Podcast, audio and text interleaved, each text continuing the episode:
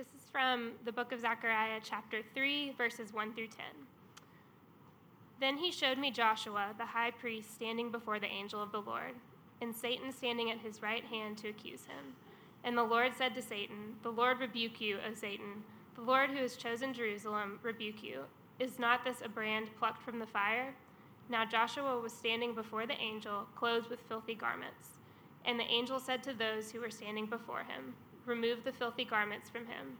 And to him he said, Behold, I have taken your iniquity away from you and I will clothe you with pure vestments. And I said, Let them put a clean turban on his head. So they put a clean turban on his head and clothed him with garments. And the angel of the Lord was standing by. And the angel of the Lord solemnly assured Joshua, Thus says the Lord of hosts, If you will walk in my ways and keep my charge, then you shall rule my house and have charge of my courts, and I will give you the right of access among those who are standing here. Hear now, O Joshua the high priest, you and your friends who sit before you, for they are men who are a sign. Behold, I will bring my servant the branch. For behold, on the stone that I have set before Joshua, on a single stone with seven eyes, I will engrave its inscription, declares the Lord of hosts, and I will remove the iniquity of this land in a single day. In that day, declares the Lord of hosts, every one of you will invite his neighbor to come under his vine and under his fig tree. This is the word of the Lord. Thanks be to God. Thanks, Emma.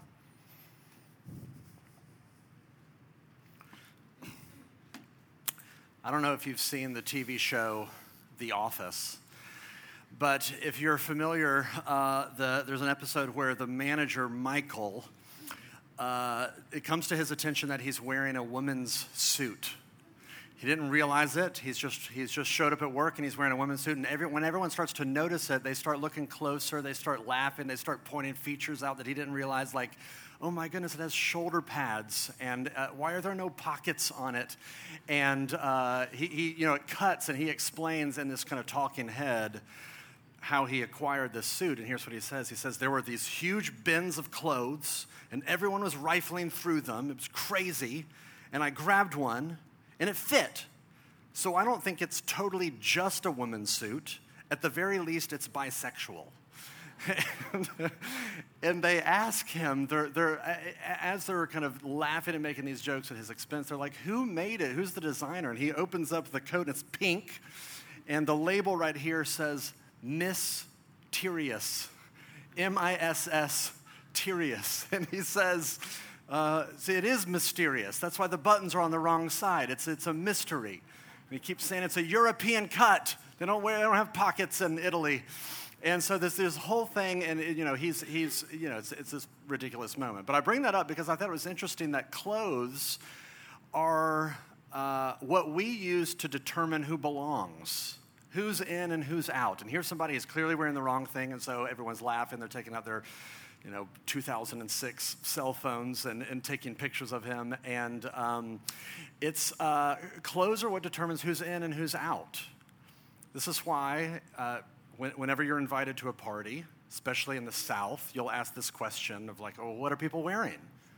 If this is like a formal attire, you don't want to be the person that shows up in cargo shorts and flip flops. I don't. Maybe you do, but uh, th- this. What's fascinating about this whole thing is that this vision. You know, what we're doing this summer is we're working our way through this really strange book called Zechariah. It's in the Hebrew scriptures, and uh, it, it, comes in these kind of weird series of bizarro, wacky visions. And the vision that Emma just read for us is about somebody who's wearing the wrong clothes. It's about this high priest named Joshua who's supposed to be wearing clean stuff, and it says that he's wearing filthy stuff. And so, really, what what this uh, vision is really about, it's about cleansing, it's about cleanliness. But cleanliness is really a metaphor throughout the Bible that's really about belonging. That if you are clean, you're acceptable, you're worthy, you fit, you have access into the circle. If you are unclean, you don't belong. You're unworthy. You're, you're, you're cast out. And so here's what I want to do I want to look at cleansing really under three headings for us this morning why we need it in the first place. Number two, how you get it. And then number three, why it matters. Cleansing, why you need it, how to get it, why it matters. First, uh, why we need it. Well, look, look, at, look at the vision. Verse 1 Joshua was the high priest in Zechariah's day. And what that we have this picture of he's, he's coming before the Lord on behalf of the people of Israel. He's representing his, his people to make an offering. And uh, this would have been something that the high priest would have done once a year on the um, Day of Atonement. It's a big deal. He spent, they would spend the whole week preparing, cleansing, cleaning to make himself, uh, you know, he could approach God in this kind of cleanly state because you can't just approach God on behalf of all the people as is. You can't just show up as is, or they would spend a whole week cleaning. Kind of like how a surgeon can't just go into surgery just, you know, having come straight from McDonald's or whatever. You got to scrub up, you got to sanitize, you got to get clean. Only here is this person who's supposed to be clean, but if you notice in verse 3, it says he's standing there with filthy garments. Now, the word filthy in Hebrew doesn't mean he has like a mustard stain on his shirt. It means something similar to picture a porta potty that has been used at an outdoor music festival over an extended weekend, and then someone empties that porta potty on you. That's how graphic the word filthy is in Hebrew. He's covered in everything that is foul, everything that is revolting, everything that's disgusting. And so here he is, and he's representing God's people, and he's filthy. And the imagery is fairly uh, clear. The point is, is that God's people are a mess.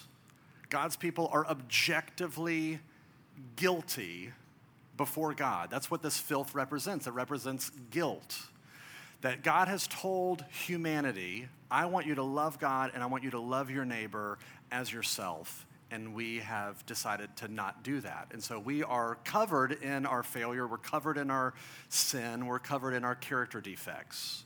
We are unworthy. We do not belong in God's presence.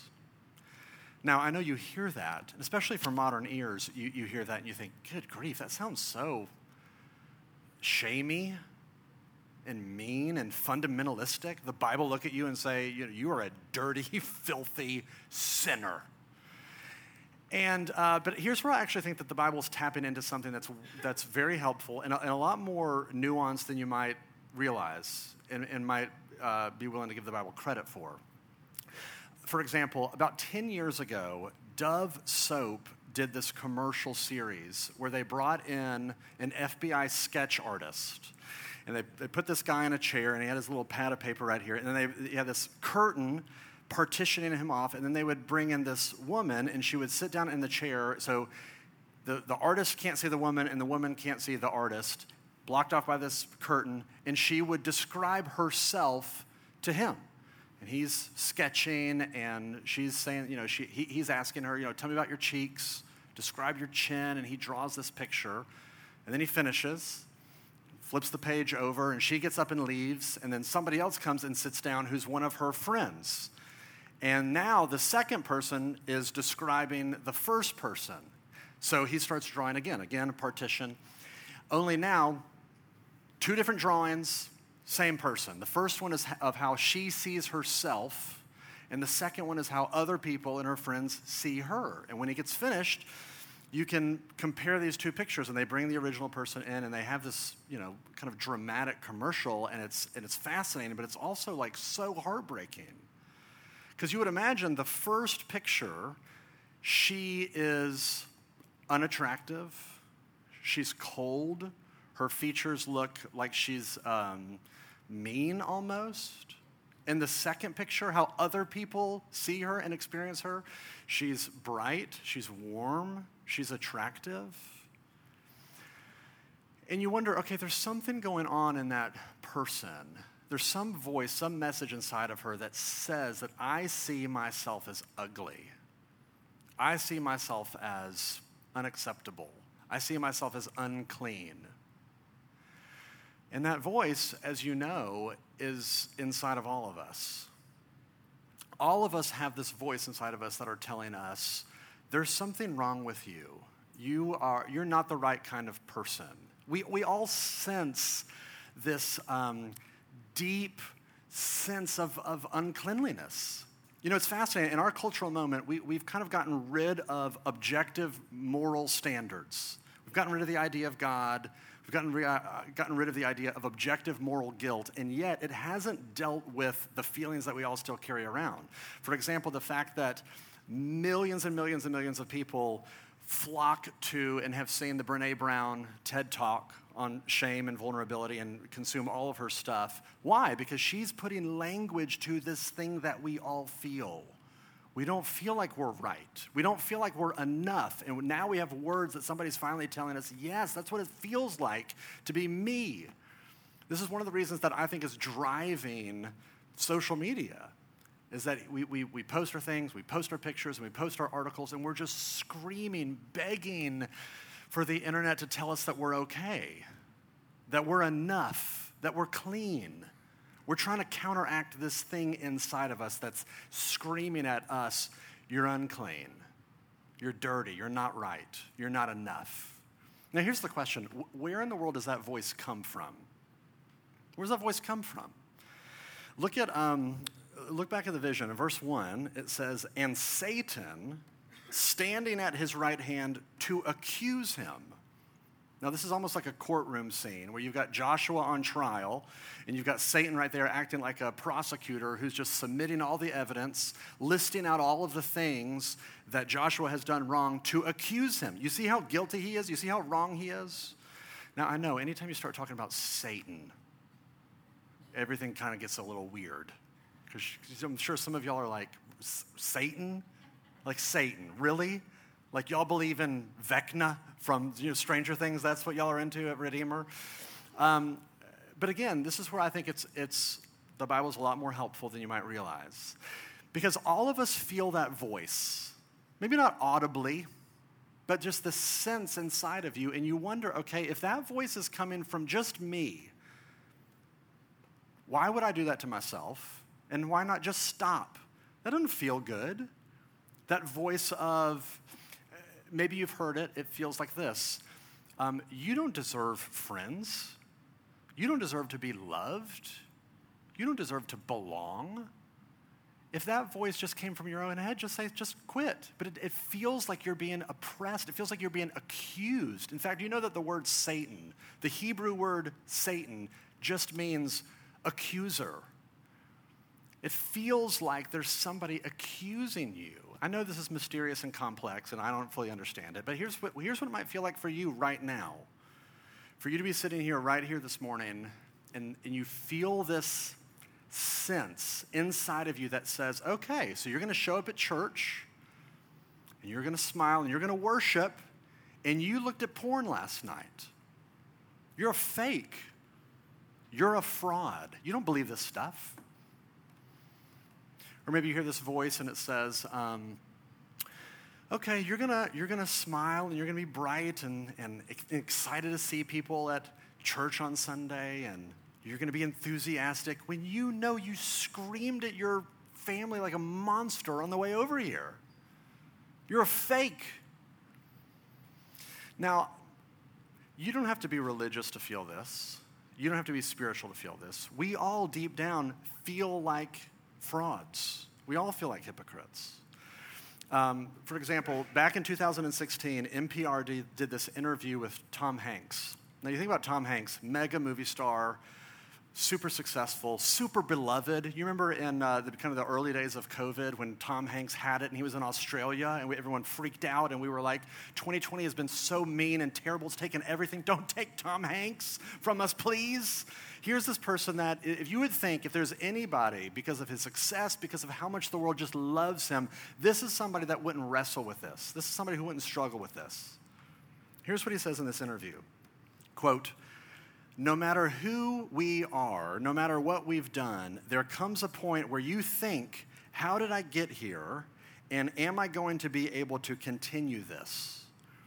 When, when are they going to discover that I am, in fact, a fraud and take everything away from me? It's a high wire act that we all walk. And I do this in the work that I do because there are days when I know that three o'clock tomorrow afternoon, I am going to have to deliver some degree of emotional goods. And if I can't do it, that means I'm going to have to fake it. And if I fake it, that means they may catch me at faking it. And if they catch me at faking it, well, then it's just doomsday. It's Tom Hanks. Now, he is articulating what we all feel. We all feel like frauds. We all feel accused. We all feel unclean. That's why we need cleansing, because we are unclean and we know it. And we try to get out from under it. We try to scrub it off with social media and virtue and and self affirmation and telling us that we're great, and yet it doesn't get deep enough to get rid of it.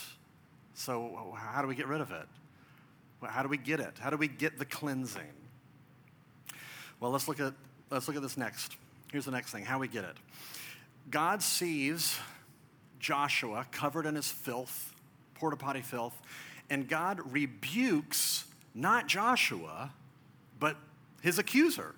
Did you see that in verse 2? God says to Satan, The Lord rebuke you, O Satan. The Lord who has chosen Jerusalem rebuke you. Is not this a brand plucked from the fire? In other words, Satan, shut your face. These are my people. I have delivered them. They are mine, and I will make them right. And here's what he does. Look at verse 4.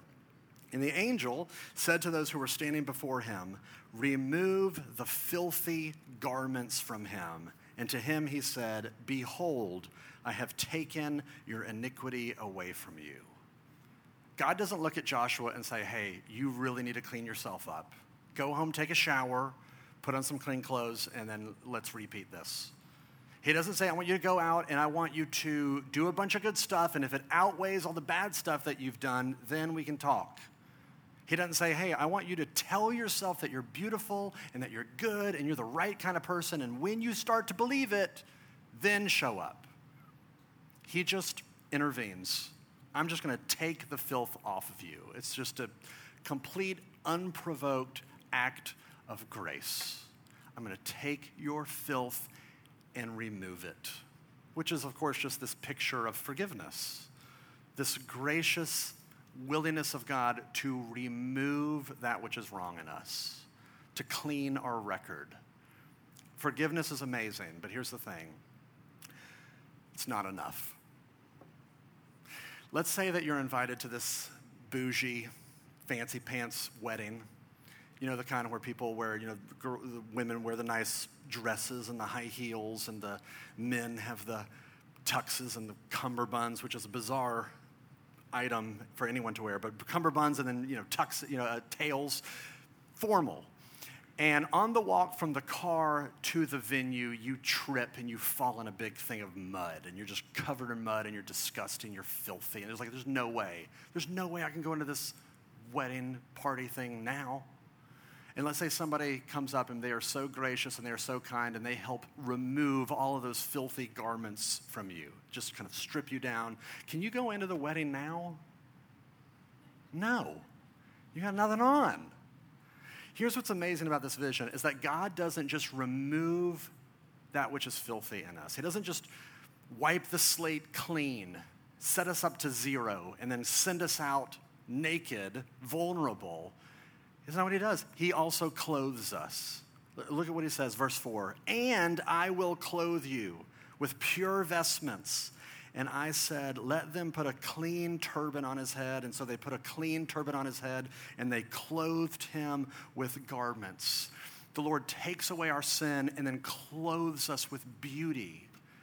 So we go from shame to splendor, not shame to neutral, but shame to splendor. We go from being unacceptable to having the head seat at the table, dirty, filthy, gloriously beautiful. And you wonder, okay, that's an interesting idea. How does he do that? Well, here's what's fascinating. Think about this vision. What does the angel do with the dirty clothes?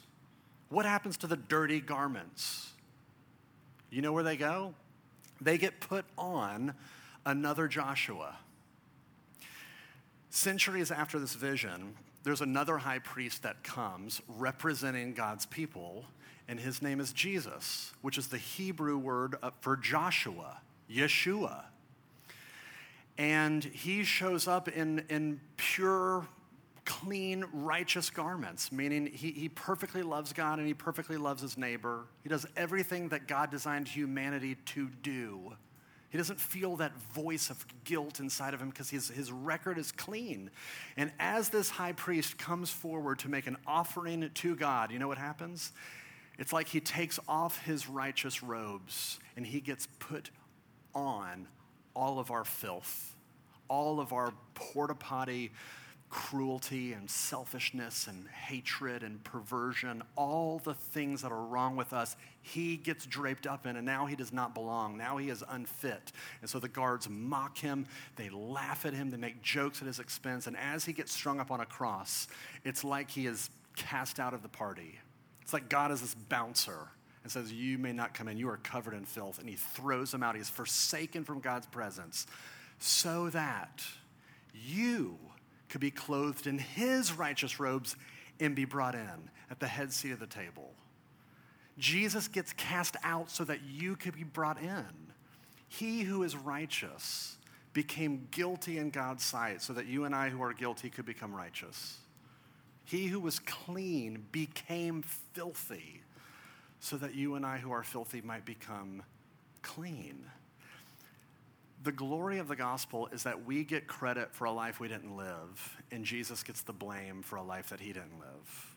In fact, if you look at verse 9, it says that there's this branch, which I know is strange. This is a weird term in the, in the, Old, in the Old Testament throughout the prophets that's referring to the Messiah. That there's going to be this Messiah, this branch that's going to come in verse 9, and he will remove the iniquity of this land in a single day. He will do it. He will do the cleansing. And here's, here's the thing here's how you get it because you can't do it yourself. Jesus has to do it for you.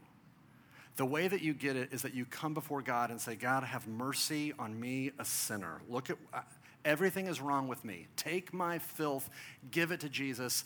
Take Jesus' beauty and his record and his righteousness, give it to me. You know what God will say?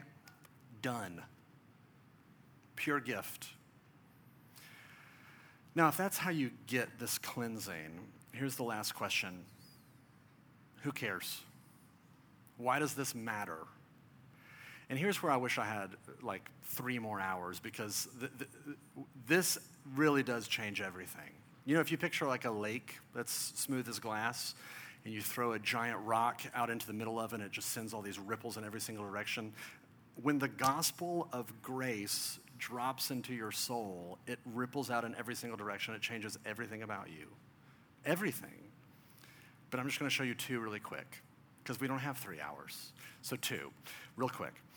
Two images that I didn't talk about in this story that I want to um, show you. Here's, here's the first. The first image is in verse 9. It's this it's this image of a stone with seven eyes on it. I mean, this is really weird. I told you this is this is bizarro.